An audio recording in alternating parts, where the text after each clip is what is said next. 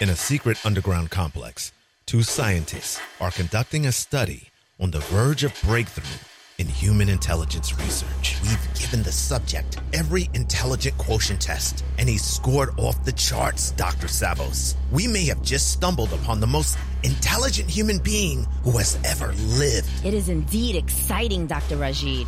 Now we just have to administer the final test, the emotional intelligence exam. Oh, what a time to be alive, Dr. Savos. 2021 hit different, Dr. Rajid. In the name of science, I am ready, Dr. Savos. Then let us proceed, Dr. Rajid. After you, Dr. Savos. You first, Dr. Rajid. All my single ladies first, Dr. Savos.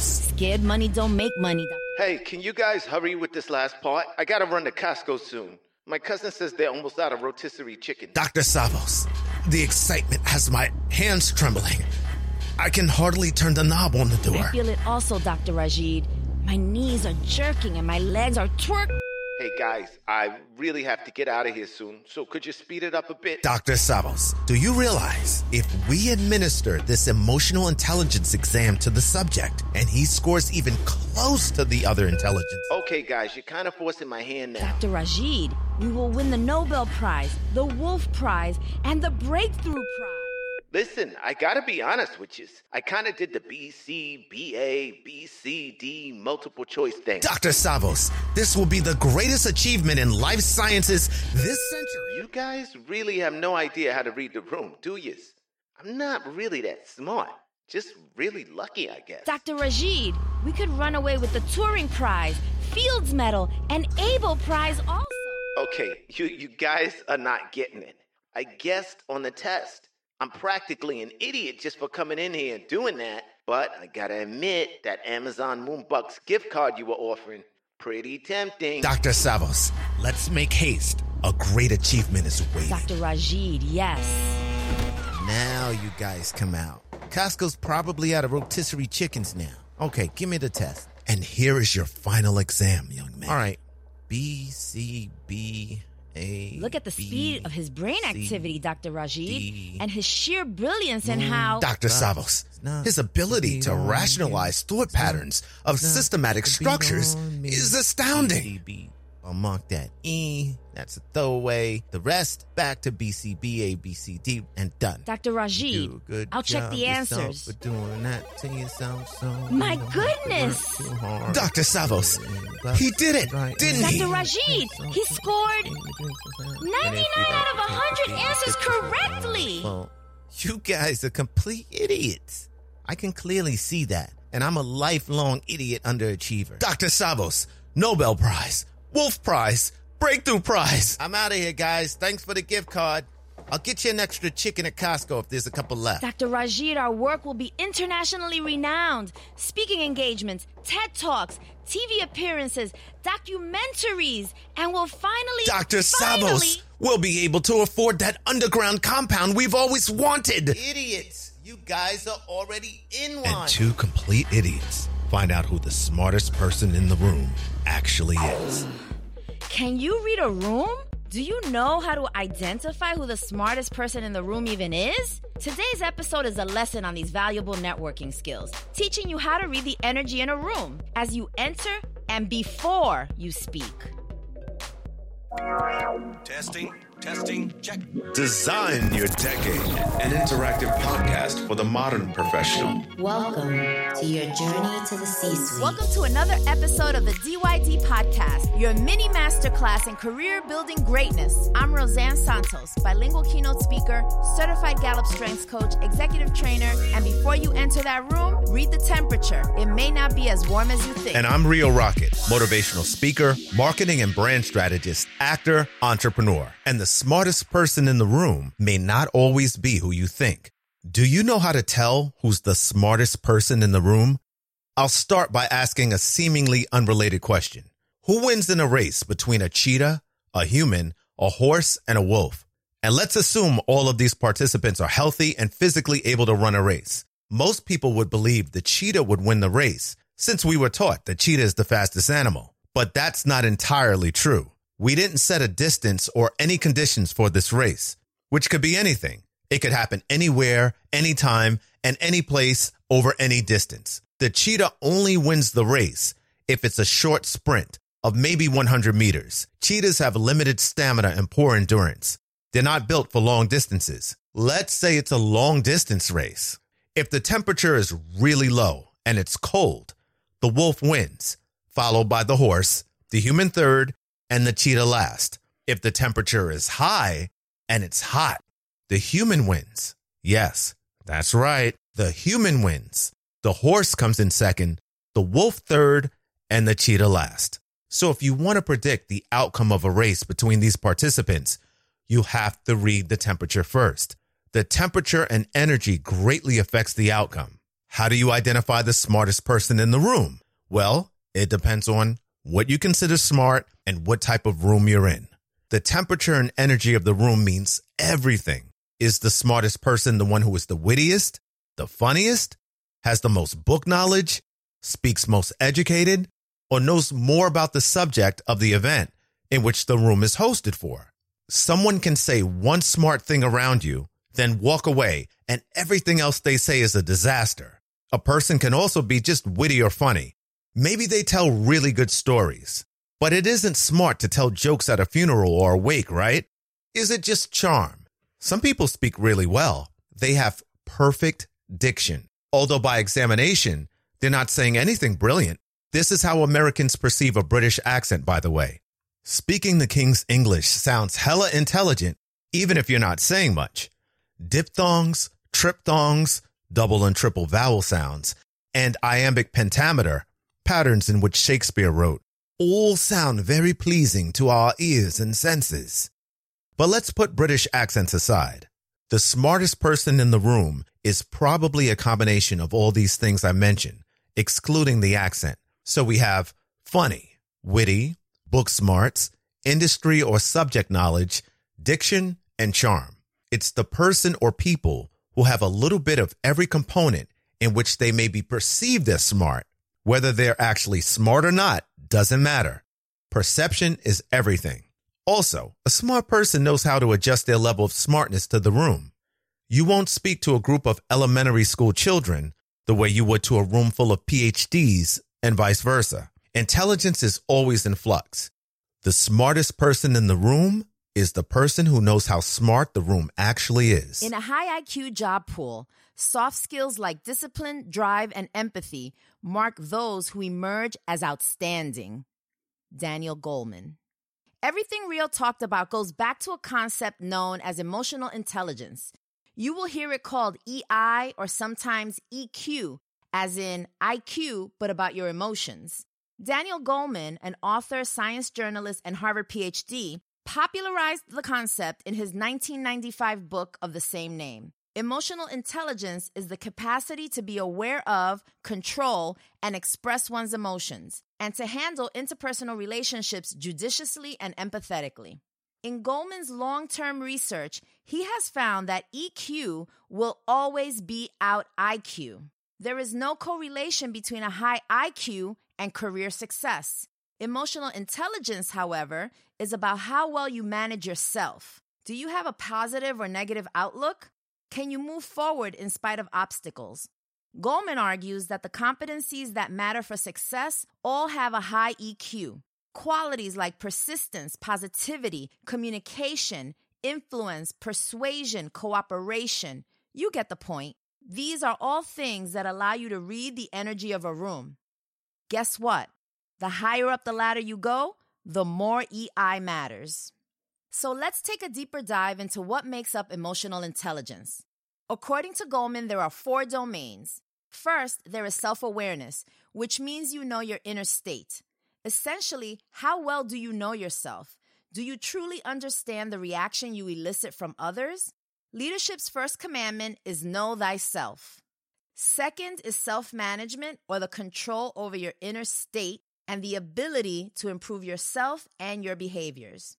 Third is social awareness, also known as empathy, which means you have the ability to tune into other people's inner states.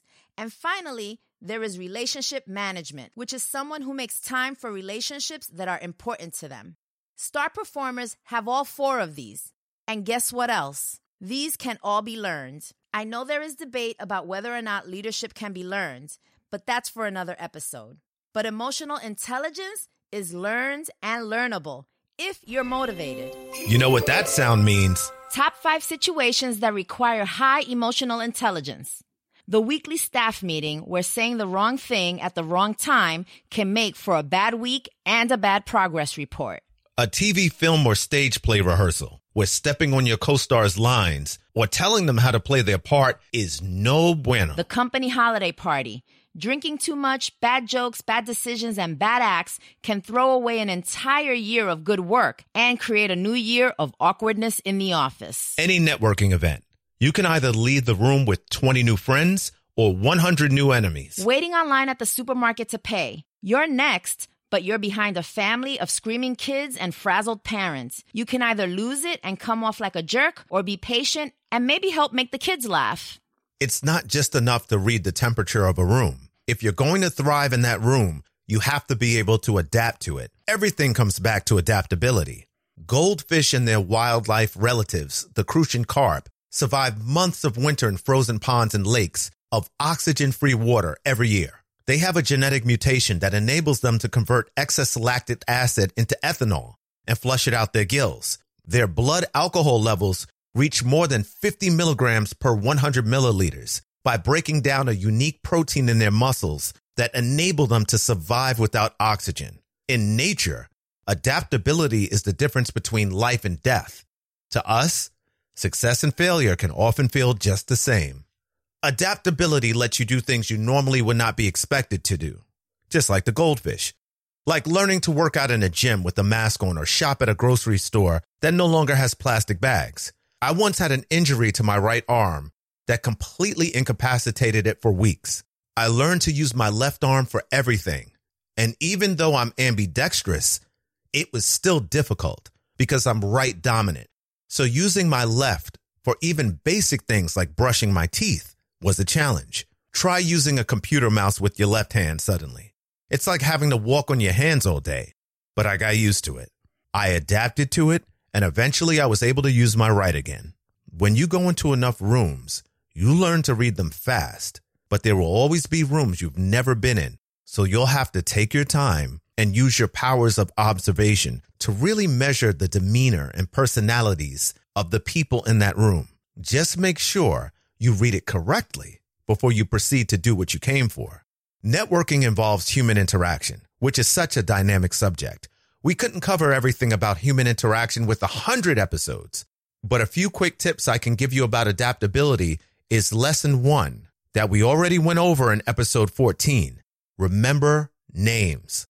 And lesson 2, mirror your posture to the person you're interacting with to build rapport. If you want to build rapport or gain someone's trust quickly, just match their body posture and position. If they're very upright, then mimic their posture. If they're super relaxed, do the same. Don't make it obvious that you're doing it. That's weird. Just be as upright or relaxed as the person you're interacting with. Be natural about it and focus on making a deep human connection. Address them often by their name during the conversation. Exchange information and leave them something you want them to remember you by. This could include your contact information for future follow-up. Once you get really good with this, pretty soon you'll find the temperature and energy of the room adapting to yours, where your energy now commands the room. What emotional intelligence allows you to do is read the room. Others call it reading between the lines or picking up on social cues. However you describe it, it is an essential workplace skill. No one really works in isolation anymore. Perhaps there are a few jobs here and there that require me, myself, and I. But in today's global markets, intentionally and sincerely trying to understand those around you and how and what makes them tick builds trust. Without trust, it is really hard to get things done at work, in life, period.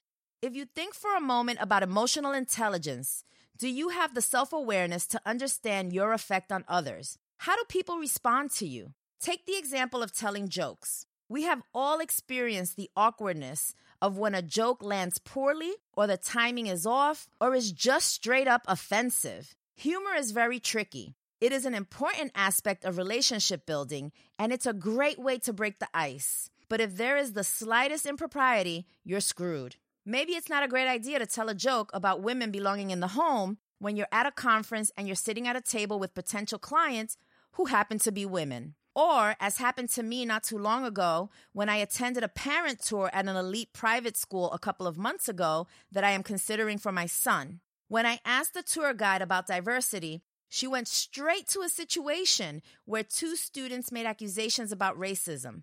She then proceeded to say, obviously we are not biased because they got full scholarships to come here. Her tone was tense and revealed a how dare they attitude. Listen, just because you gave those children financial aid doesn't mean you get the right to create a hostile environment. She, my friends, was clueless about the room. Like EI, reading a room can be learned. Here are some strategies to help you. Observe and pay close attention to people's expressions, seating choices, and behaviors. You cannot rely solely on what comes out of people's mouths. Verbal communication is important, and you should be listening. But sometimes in high-pressure environments, people say what they need to in order to survive. Body language is far more telling, so keep your eyes open, scan the room for tells, and adjust as necessary. What do you think a poker face is all about? Next, I know it is cliché, but true nonetheless. You have two ears and one mouth. Listen more than you talk. If you're talking, you can't observe. And if you're not observing, your mouth will betray you. If you are listening to respond, then you aren't really listening. Stay engaged by making eye contact or asking questions. When it's your time to speak, paraphrase what you heard and then move forward. This is a sign to the people you are speaking to that you were listening respectfully and intentionally. Check yourself before you wreck yourself. What I am saying is, don't get caught up in the energy of toxic or negative spaces. And don't take things personally. Check your emotions and always remain professional. And never, ever let your behavior come into question. It's bad for business. It's bad for your rep. If you happen to make a presentation, for example, you may notice a colleague react with a bad poker face in a way that could be rude or indicate disagreement. Someone with a low EQ would get defensive or gossip about this person's reaction after the meeting. Instead, be the bigger person and consider a one-on-one conversation. Rio, I noticed you seemed uncomfortable with my recommendations. I would really like to hear your point of view. The team's feedback is important to me. This shows a high EQ and excellent reading the room skills. If things take a turn, consider taking the lead and you shift the tone of the room or conversation. Turn on the empathy and positivity. If you are confident about your abilities, use humor or find an ally in the room who has some social capital. If you are making a presentation and interest is waning, don't take it personally and please check your ego. Skip a few slides, get the audience engaged in what you are discussing, and even go out on a limb and ask others their thoughts on the content. Get feedback. Ask, would anyone here do this differently? Why or why not? Former chairman and CEO of General Electric, Jack Welch, once said, "No doubt emotional intelligence is more rare than book smarts, but my experience says it is actually more important in the making of a leader. You just can't ignore it." And this is coming from one of the most successful businessmen in American history. So what are you waiting for? Get it together and make power moves.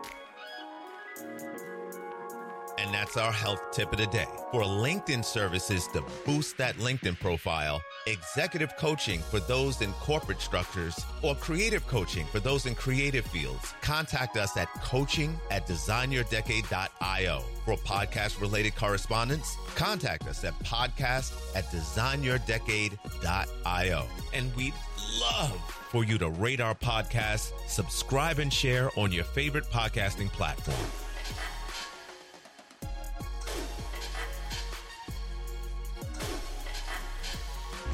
Dr. Rajid, when can we bring in the next subject? Let's bring in the next subject now, Dr. Savills.